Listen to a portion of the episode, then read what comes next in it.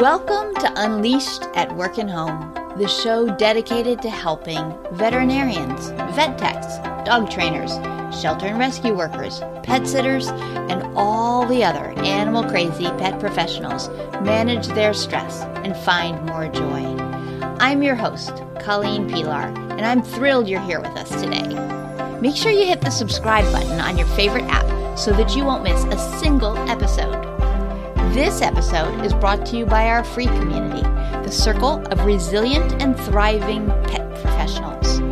If you like the ideas shared here, then you're invited to continue the conversation with other lifelong learners in the community. You can find out more at colleenpelar.com slash community. It's the perfect place for you to learn cool stuff, feel good, and take action to create the life you love. Come join us.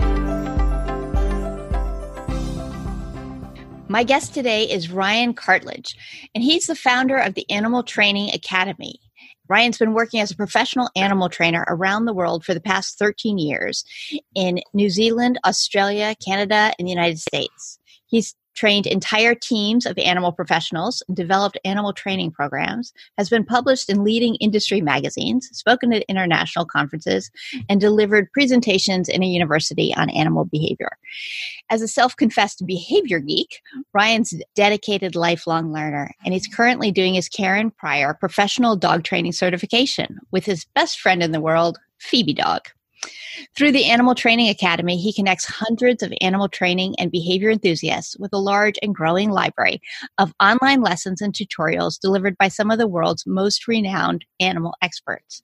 And as a confessed behavior and training geek myself, I really wanted to talk to Ryan. So thanks so much for joining me today, Ryan. an absolute pleasure. Thank you so much for having me on your show. Colleagues have spoken very highly of you and what you what you do, uh, and I managed to have a listen to some of your episodes on a recent vacation we took. Yes, two vacations, by the way.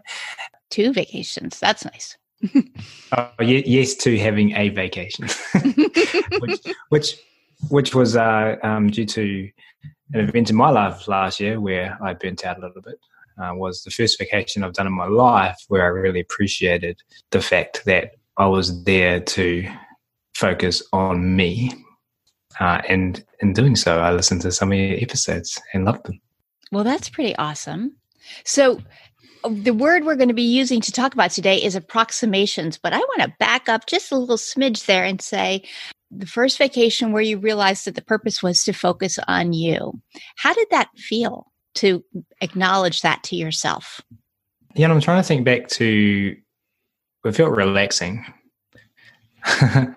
uh, it felt it just felt good. I don't it felt right, it felt it felt new. And it was because to help more animals and more people, I needed to make sure that I looked after myself so that I was present and able to be uh, who I needed to be to fulfill that role. And and also talking about roles, you know, I'm not just a behavior geek. I'm also a husband and soon to be father. Mm-hmm. I was about to mm-hmm. say father, but my current air quotes babies have fur and four legs. And I'm a family member and I'm a friend uh, and I have my own hobbies. So to be there for all of my customers with regards to animal training behavior it felt like it was it was new and novel because I've never done that. It's always been like I've never switched off from animal training, but I made sure that I was just a husband and I was just making sure that I was nourishing my soul with food and uh, activities and sun and sleep yeah. And it sounds odd, but we went to a really beautiful place in New Zealand and we watch a lot of Netflix. And what Netflix enabled us to do is just switch off from everything. Yeah. And dive into some other world. So it seemed odd that we would hire an Airbnb like in a really nice location and lie in bed and watch Netflix. but I can tell you, it's exactly what we needed. Exactly. And you just talked about how you have roles beyond your work role. And Yeah. if you don't fill yourself back up, then you're kind of giving your friends and family and and pets and animals that you care for and that baby who's coming soon less of you. And so it really is important to fill yourself back up because so often it is the people we care about most and the animals we care about most who get the least of us when we hit that spot of of feeling a little frazzled and burned out we put what little we have left into work and then kind of leave the rest as if it's just going to keep humming along and that doesn't work well Yeah, and, and that idea of really being conscious of roles uh, was from a book by Stephen Covey called First Things First, mm-hmm. where he explains that all of these instant messages you get, any any time someone calls you on the phone or any interruption you get during the day seems like it's important and seems like it's urgent. But he reminds us that to put first things first, and just because it's happening right now, and just because it's in front of you, doesn't mean that it's what you should be focusing on. So, our first things, and I think everyone listening will agree family, Mhm. friends are, are the first thing. So, is I consistently remind myself, and I actually send my wife an email every Monday with goals surrounding being a better husband, being a better family member, being a better friend, and so that together we can work as a team because we acknowledge my behavior geekism as a disease. I'm just joking; it's not a disease. Um, and and together we work to ensure that I'm putting first things first. And she likes it because there's a husband goal on there. She's like, Yeah. "Ooh, what am I going to get this week?" which is pretty wonderful because it it does help you keep it front and center in your mind and so that you're making choices consciously and deliberately about what really matters to you i love your your monday email id how long have you been doing that Well, I burnt out last year. And we actually did a podcast on, on my podcast show with a trainer called Petra Edwards from Adelaide uh, in, in Australia. And she talked about burnout. She talked, she, she bravely shared her, her whole story of what she uh, led her to realizing she was burnt out and, and, and some of the dark spaces um, Mhm. that she was in. And it was been one of I've done 110 podcast episodes now for my show, and I think it's the single episode where I was not actually listening to what my guest was saying because I actually withdrew into my own head and went, "Holy crap, yeah that's me." Hmm And after, and I I read First Things First back in 2011, and I'd implemented it during Animal Training Academy my current business. Uh, but it had kind of been, you know, something you put a certain amount of energy in for a little bit, and then you're like, and other things that aren't urgent and aren't important creep in, and you forgot, you, you suddenly you're not doing it anymore. And so the idea to email my wife, which I started around about May last year, was to get accountability. And now, if I don't email my wife on a Monday, she says, "Hey, where's your email?" what are you doing for me this week? I'm just joking. She just she totally supports and she totally understands that I need to sometimes leave the house or, or, or go and do something that's not with her, not with the animals, it's not Mhm. the business, and it's just for me. And I do it every week. Um, Mhm. She totally supports that, and and and then we make sure that awesome stuff happens with regards to our relationship every week as well. Yes, that's wonderful.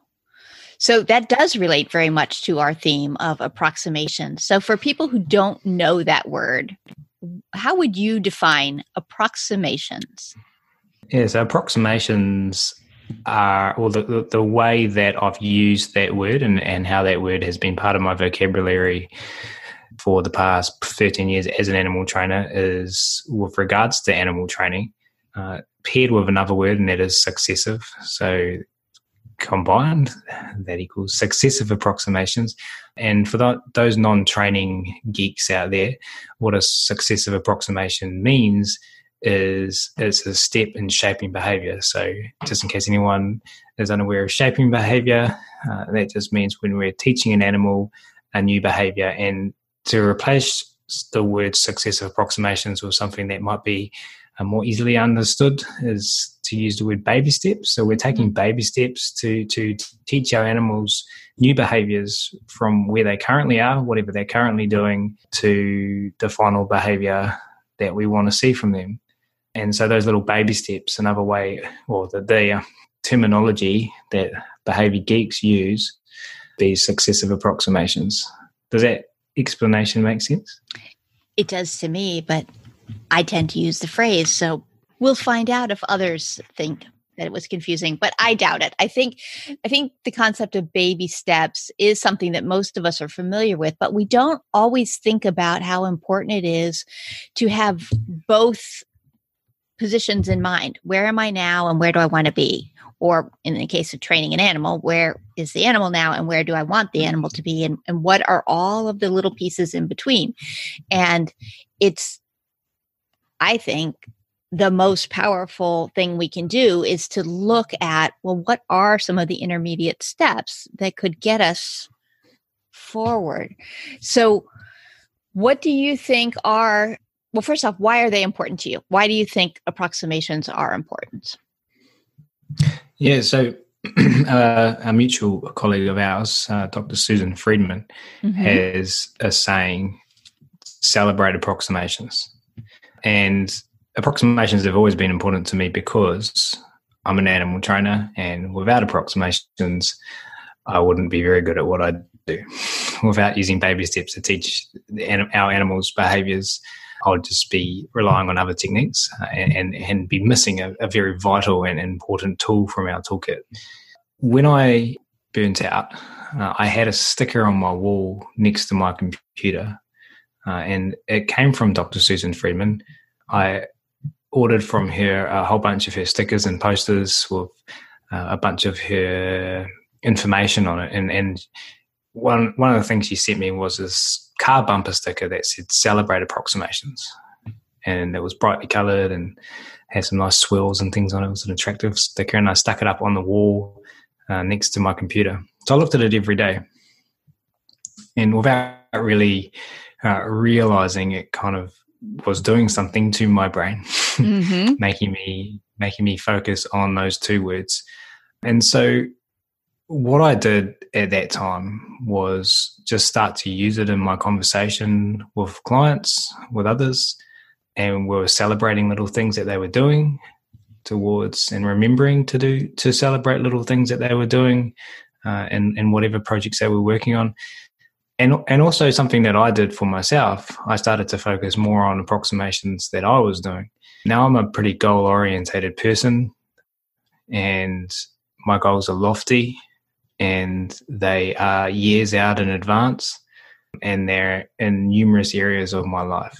Mm-hmm. Um, so I did an activity for probably about two weeks, and I don't know why I started doing this or how it came about, but I have an app on my phone called Evernote and what I started to do every day was write down in Evernote anything I did towards achieving one of my larger goals, or anything. Mm-hmm. And the size of those lists at the end of the day was phenomenal. And I acknowledged that at times in my life, I'll get to the end of the day and focus my thoughts on all of the things, all of the big projects and end goals I had that I'd been trying to achieve for a long time and were still elusive to me at right. the end of that day.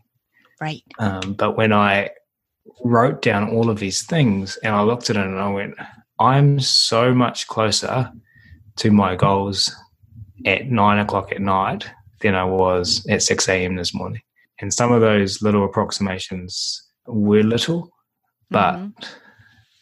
they they mean that even though they were little, they might seem insignificant and small. They mean that I'm now closer to that goal than I was before I did that thing, no right. matter how small it was. And and that allowed me, you know, paired with the fact that my mind was had this had these two word celebrate approximations rolling around in it due to that sticker on my wall next to my computer. I just started celebrating these things. And another, and, and when I say celebrating, I just mean literally reading them off my phone app and having that realization that I just shared with you. And I'm not a neuroscientist and I, I, I have no tools to measure my brain chemistry, but I, I, imagine you know that releasing good hormones and making me feel good. But what I can say is I, I focus on those things more now. And this is only in the last 12 months.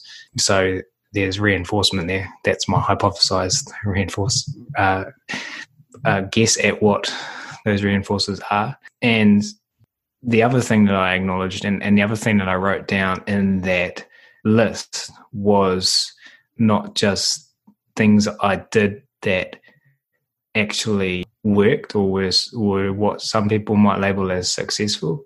There were things I did that didn't work and things that kind of set me back. But I realized those things provided me information right. and I couldn't take the next required and necessary step without having failed. Right. But I don't like that word, but I'm I'm using it to hopefully help people understand what I'm trying to share. Without having air quotes failed, I I couldn't be where I was to make the next decision that I needed to make to get me closer mm-hmm. to my goals. So uh, you've likely heard it before, but therefore that's an mm-hmm. approximation. Mm-hmm. Yeah. That means you might be successful, but it's approximation worthy of celebration, I think. So, yes. so focusing on that, like everything, the, the only time I feel I wouldn't be happy celebrating, but I don't, you know, a, a trainer friend of mine, Sarah Owings, says, I'm paraphrasing you, Sarah, sorry if you listen to this and I butcher this.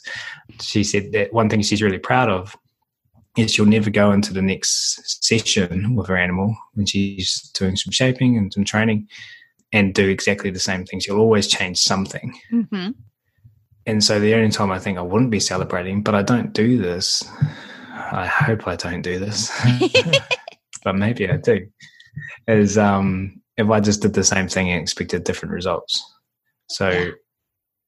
there's a question I ask myself, which is, what can I change? What can I do different? And sometimes my brain doesn't come up with something. So the second question I ask, if there was something I could do, no matter how small or insignificant that thing might seem, what would it be? And something I learned a long time ago is if you ask your brain a question mm-hmm. and you just keep asking it, like your brain is pretty amazing and all of the answers are actually stored in there. Yes. you just need to keep asking the question and ask the right questions. Yes. Yeah. That's why they're important. yeah, I definitely see the value of of your practice on multiple levels. You know, the the practice of recording what you've done. One of the biggest challenges that solopreneurs have from what I've read is that they don't have a way of measuring what they've accomplished because their goals are lofty and far out. And so having this recording of what you've done gives your brain the chance to go, Oh, I actually did work today. And then, as you're saying, the part about celebrating and really consciously saying, look at me, I'm moving forward, does affect all of the brain chemistry and sets your brain up the next day to start going, well, what, what am I doing right now that that's going to make my list what's what's happening that will be worthy of celebration but there's also the more practical side of just practice and fluency that you get better at things because you're doing them. And so by having this habit of saying, I'm going to really focus on what I'm doing and be intentional and conscious about it and try to be just a little bit better each time, learning from the things that didn't work and tweaking the things that did, like what will happen next. It, it layers together so beautifully to provide huge lasting change in little tiny steps that that feel doable. And i think that's a piece that's underestimated because it sounds so simple. It sounds really sort of too easy. And also it sounds too slow but it really is the fastest and best way to to do a strong behavior change. Do you agree? Yeah well the saying and and, and by the way like I, I don't I, I've found it very challenging to live this all of the time um, when workload gets high mm-hmm. and due dates are looming, it it can be forgotten in the moment. It's in reflection, I think, for me when I remember that. I, I haven't got to a point yet where it's conscious consciously present in my mind whilst I'm working. Mm-hmm. But yeah, one thing I do know from animal training, um, and I learned this lesson all the time and still have to remind myself. And, and as I'm doing a certification now, you know, it's, it's one of the few times in my life where I really got a significant financial investment because it's not cheap to do some of the certifications on offer. Mm-hmm. Um, so, you know, the cost of like if I was participating in a free online activity to do some animal training, like the cost of it would be like, oh, I didn't do it. Uh, maybe right. there's some social reinforcers on, on at risk there and punishes, but with a with an investment, financial investment, the size that it is, and, and, and looming deadlines, and you need to train this behavior by this date, and you know you've also got your business to run and everything else. I, I, I find myself learning still significantly, significant lessons. Some of the biggest lessons that I know that I'm going to carry forward for years. That you get, we're going to get to our end goals faster if we go slower. Mm-hmm. Uh, if you just try to speed it up with animal training, I'm talking about animal training specifically now, but I think we can reflect on that and feel and, and talk about how it's relevant to other areas of our life. But yeah, you can't just because you want your animal to do something, try to speed the process up. You need to go at the animal's pace, and sometimes that's slow, but you're going to get where you need to get faster by going slow. right. Yeah, I agree. Well, since we have so many dog people on the podcast, let's ask you to, to share an example that's not dogs so that we can all broaden a bit.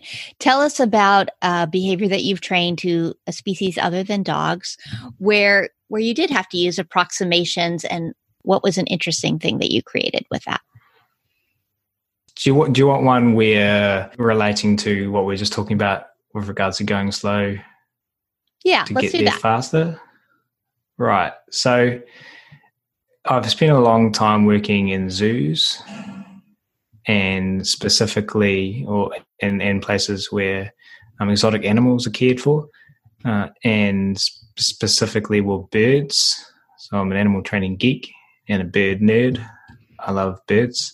And with regards to training birds, we were free flying them. Uh, so we were doing educational demonstrations for, for visitors to organisations I was working at, talking about the species and talking about conservation. Now, coming into an organisation as an animal trainer, uh, and that being your area of expertise and the subject matter that um, you'll bring into the team, your job is then to help and uh, the organization's goals and, and, work with the rest of the team, including management, to uh, get the behaviors that are good for the organization. They're good for the animals, they're good for the bottom line, they're good for the visitors, they're good for the team. Now, as we've just been talking about, we get there faster by going slower. Your job then becomes to communicate that to the managers who want the behaviors to be trained last week. Mm-hmm. So I've sometimes been in situations, and luckily I've been effective, I feel, at communicating the importance of taking it slow but been in situations where the expectation was there before the animal even arrived at the organization to become part of our goals that we were working on with regards to what the things I just talked about. So know, that expectation's there before we even know the animal. Mm-hmm. Um, so I've, I've, definitely had animals that would exhibit behaviors I label as, as fearful and nervous, so, for example, I'm thinking of a young owl, and would take an owl, and this is a small species of owl, um, asking it to free fly in an area where we have falcons, falcons that would very happily consume the, these little birds. Very unnatural for them to be flying around in an open area during the day Mm-hmm. Um, so these aren't these aren't nocturnal necessarily fully nocturnal owls. They're crepuscular, which means they're active at dusk and dawn. Um, so they are flying around when it's light outside, but not in the middle of the day, when it's optimal time to educate our zoo visitors. So, so really, we have to go to get to get an owl that's going to live for the next 20 to 30 years and partake in the, the goals of this organization cooperatively um, in a way that is good for everyone involved, we have to really take it slow. And, and by spending that time building confidence, behaviors would label as confidence, confident and resilience in that young bird, we're going to be setting it up and the park up and, and the future people working with that animal for its lifetime. However, you, you can kind of see that when management's looking at that, they're, they're investing. You know, if you look if you look at their job, they've got a lot more things to think about than me as the animal trainer uh, has to think about. Uh, you know, they're thinking about how the fact that visitors are coming in, visitors are leaving reviews on TripAdvisor, we're buying the animals food, the animals taking up space. Why isn't it already doing what we need it to be doing? So my job then becomes updating management in a way that demonstrates to them how well this animal is doing mm-hmm. and and celebrating the approximations. And so yeah, that that's kind of one example. And it was just we took video, we shared video, we'd send email updates with videos. We'll get other staff excited about it and other staff involved who would bring management down and show them. And and luckily I managed to build up trust where I was given the resources required to, to give those animals what they needed. But then we, we managed to get really great animals and shows that at the end of the day helped inspire people, pull those people's attention away from the fact that their kids are screaming and you know they're running low on the budget on their holiday and and suddenly get them into the present moment, open their minds up, and inject conservation messages in there to to help hopefully help them go away and make some behavioural changes themselves. So, I mean, the the, the outcomes are huge yeah. from from that. But yeah, that that's one example. Yeah, and and not easy to train that little owl to fly where the falcons are at a time of day when they don't want to so you have a couple of strikes against you even before you start so going slow to to get there is important in your own life do you have an example of of a personal change where you've decided to go slow to get there faster well i think like an example is just what we do at home so you know, one observation that me and my wife made when we started the emails and, and setting the weekly goals, it's possible, I say tentatively, that mm-hmm. without intentionally meaning to do so, my time might be more dedicated to the dog sometimes than our mm-hmm. cats. um, so, and I love our cats, and just uh, they're, they're my heart. Like my heart melts just thinking about them. But my dog's with me all day. Like my, my dog pretty much mm-hmm. doesn't leave my side. And so we decided to set some goals with regards to me specifically putting a dog inside and doing things with the cats. And so we've been building because our cats are house cats. The reason they're house cats is because working in zoos for many years, I spent lots of time and invested lots of resources in helping injured native New Zealand wildlife back to health that had been unfortunately involved in incidences with cats. So we made the decision when we got cats that we were going to um, keep them inside, but modify our lives around having mm-hmm. indoor cats the two houses that we've owned, we've slowly turned into uh, giant enclosures for our animals. Uh, in our current one, we have two catios, so outdoor cat enclosures mm-hmm. that are attached to our house. So every week, I would just say that I'm going to spend, and and and the, these outdoor areas have just improved life at home for everyone. Because um, you can imagine if you don't have if you have cats that don't go outside, you've got to be pretty careful about opening doors and opening right. windows and right. Um, and it's, it's, not just the birds. You know, these cats ha- don't have a learning history now of roads and cars and, and all of this stuff. So you know, it's not just about oh, we can't let them out because they've got to go eat birds, but there's other cats in the neighborhood. There's there's a bunch of dangers for them outside, so we're pretty careful about that. And so I would just say, okay, cool, two weeks, two hours, sorry, this week I'm just going to spend on on the catio, mm-hmm. and it might mean just going to the hardware store and buying some pieces of wood and getting them home and stacking them up. the catio is not built. The cats are still inside. We've still got to be careful of the doors, but the wood's now downstairs, and it wasn't there last week. So my wife will tell you um, when I get started on one of these projects, which I do all the time because I love building things and love doing stuff with my hands. It's not going to happen overnight, but it will happen. Mm-hmm. And we, yeah, just that and that, and celebrating that. And every yeah. week when I did it, I would just I'd remind myself and I'd remind my wife what what we've achieved and how much closer we are to this catio, even though you know I've been doing that for the last five months. Mm-hmm. but hey, now now we have two catios. We've got a catio on the front of our house on our balcony. We can open our doors and and just that, just thinking about our own reinforcers, not our cats, being able to open the doors on the side of our house where the sun smashes for about six, seven hours throughout summer every day has changed our lives because the house is just cool now and that affects our moods and affects how we do everything and how we go about our days. And then we've got another catio at the back of our house as well. Uh, so there's lots of movement. Now I want to build a tunnel under it. Anyway, I do want to build a tunnel under our house. I don't already know how I'm going to do it. So we'll just have to approximate ourselves. It, it sounds challenging, a tunnel under the house. Which sounds exciting to me. It does a tunnel over sounds easier to me, not knowing anything about construction, but under sounds like excavation. so, oh no, you can you can already get under a house. So oh, our okay. house are on piles. but the house is lifted up. Um, and I already know anyway, it makes sense in my mind. I look forward to sharing it when it's done. Yes.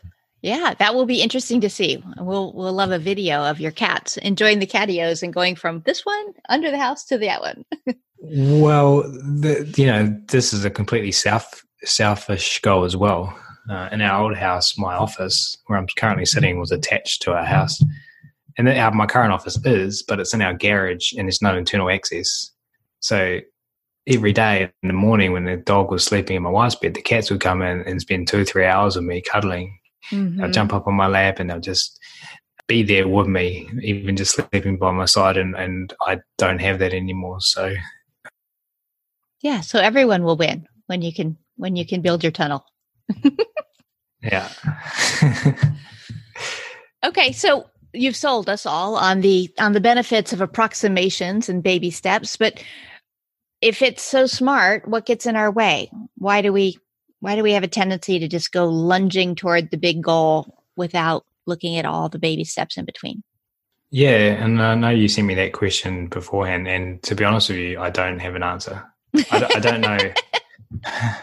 I don't. I don't know why we do it, but I know that we do it, and and I don't know what the reinforcers are. You know, and and I I, get, I don't know if I've really thought about it other than when you sent me the email and and had that question in it, and I thought maybe I'll try to come up with some some reason, but I, I don't know. Maybe, it's maybe it's because. So one thing I did think about was um, there's a game called PORTL. Well, it's not a game. It, it is a game. It's not a game. It's a way to learn about behavior. Um, PORTL stands for PORTL Portable Oper- Operant Research and Teaching. I can't remember what the A stands for. Laboratory, and it's you can learn how to do shaping without animals, uh, with a human partner, using a clicker device and, and a bunch of tokens and toys and little things on the table to, to shape behavior. Um, and there's a whole there's a whole course, a university paper, a university course where all the students do is play PORTL for an entire um, season to learn the to learn the practical application of the stuff that's being done in labs. Mm-hmm. And, and, so the people that run that course have turned it into an actual book that you can purchase online um, and you can play these games with your friends, with your colleagues, with your family. And so we played that recently in November. I took it to a zoo I work at in Australia, uh, and we played PORTL with the team there. And that was the first time I played it. Uh, the, the, the manual was released last year, um, so I received it and then took it to Australia with me. So it was. it's funny, like it was, it was so enjoyed by the team that at the end, you know, sometimes when you finish something, and I've worked with this team for years, but you finish something and someone kind of like claps and then they look around and they're like, should I be clapping? like,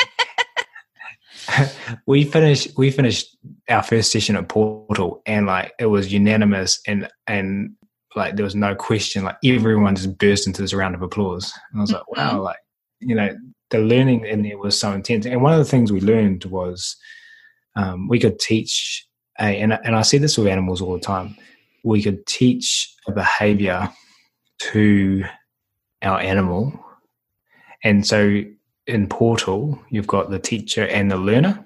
Mm-hmm. They're both humans. You teach them a behavior.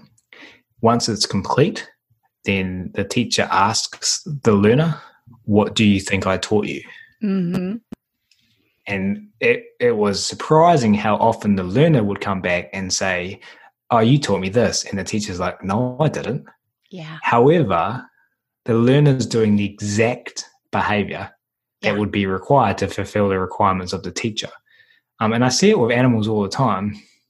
When we, when we teach, well, I think I do. You know, we can't. The, the great thing about PORTL is you can ask your learner these mm-hmm. types of questions. We can't ask our animals, and I think it's a big frustration of new trainers when they're trying to teach an animal is that they and, and, and PORTL reminded me of this. We think it's so simple because we understand it Right. And we know what the steps are. And like all the person, all the learner has to do, whether it's a human or your dog or your owl, whatever it is, all the learner has to do is that next behavior. So easy. They're definitely going to do it. And the learner's like thinking that you're trying to teach it something completely different. Mm-hmm. Um, so, so I was just musing about this, and potentially it's because we think things are a lot easier to do than they actually are. Yeah. For ourselves and for our learners consequently, we tend to lump. That's a hypothesis. Yeah. I have no data to give you. And we have a whole framework in our heads of of where the new information can attach because we do have a bigger understanding. I have done a session with groups where we'll have someone leave the room, and when someone comes back in, someone will uh, just with tapping tap out "Happy Birthday," So the whole audience knows it's going to be happy birthday. And in their heads, they're sort of humming along. Like they can absolutely hear happy birthday with the with the knocking sound. And the guesser very rarely can guess. So we're like, it's a song you know, you absolutely know this. What is it? And they go, ah. But we discount the fact that when we know that it's happy birthday, that we're actually hearing it in that framework. We've attached it to other information in our brains and it makes total sense. So when we're the teacher, we frequently do that to our students where we're like, I can see how this is all connected. What's your problem? But they don't know where to connect the information. and so it's they they aren't learning what we think we're teaching. It's a fascinating thing to to really play with and explore and to realize that we aren't nearly as clear as we would like to believe we are which is why we have to go slow to yeah. get there fast. And and I mean that experience for a teacher is talking from my own experience and what talk from talking with other trainers and from observing uh, is extremely frustrating. Yeah. For yeah. a teacher. And so there's also challenges sometimes uh, in motivation. Mm-hmm. There's reinforcers lacking from not learning this effectively. And and for anyone listening that wants to, I highly recommend PORTL. It's such you know that round of applause that we got, and then and then we went to the pub to have dinner with the team one night, and they're like, "Are you bringing PORTL?" And I couldn't stop them. They had PORTL out on the table. They're drinking, they're playing, they're teaching each other new behaviors. Well, awesome. I'll link to that in the show notes so people can find it. Totally. Mary Hunter and Dr. Jesus Rosales Ruiz uh, from the University of North Texas uh, have put that together, who are both additionally amazing people and highly Absolutely. recommend you get on your podcast. Yes, yes, yes, indeed. Well, thanks so much for joining me today to talk about approximations. This was really interesting, Ryan. If people wanted to learn more about you and the work that you do, how can they do that? Yeah, so they can head over to my website, animaltrainingacademy.com. Uh, there's a, a, little bit of information about me on there, but it's not really about me, Animal Training Academy. It's more about uh, all of the superheroes that are the members of our academy uh, and all of the content creators we have on that space. Um, so there's a there's a podcast show on there, my Animal Training Academy podcast show. There's a free course. There's a blog post. Um, so a whole, whole, bunch of information there. All that stuff I just mentioned is free. And then on Facebook, you can find Animal Training Academy or Ryan Cartlidge. And so that's how you, that's where I'm most active on social media. I'm on YouTube and Twitter and Instagram, but you know, it's, it's a lot of work to keep up with all of that stuff. It so is. I'm, I'm on Facebook every day. Awesome. Well, I will link to that in the show notes as well. Thanks so much for joining us on Unleashed at Work at Home. I really appreciate you being here today. Totally. And uh, just finish on two words celebrate approximations. Indeed.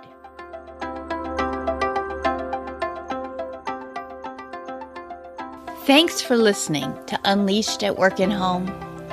I invite you to come learn more at colleenpelar.com slash community, where you can be steady, be strong, and be long.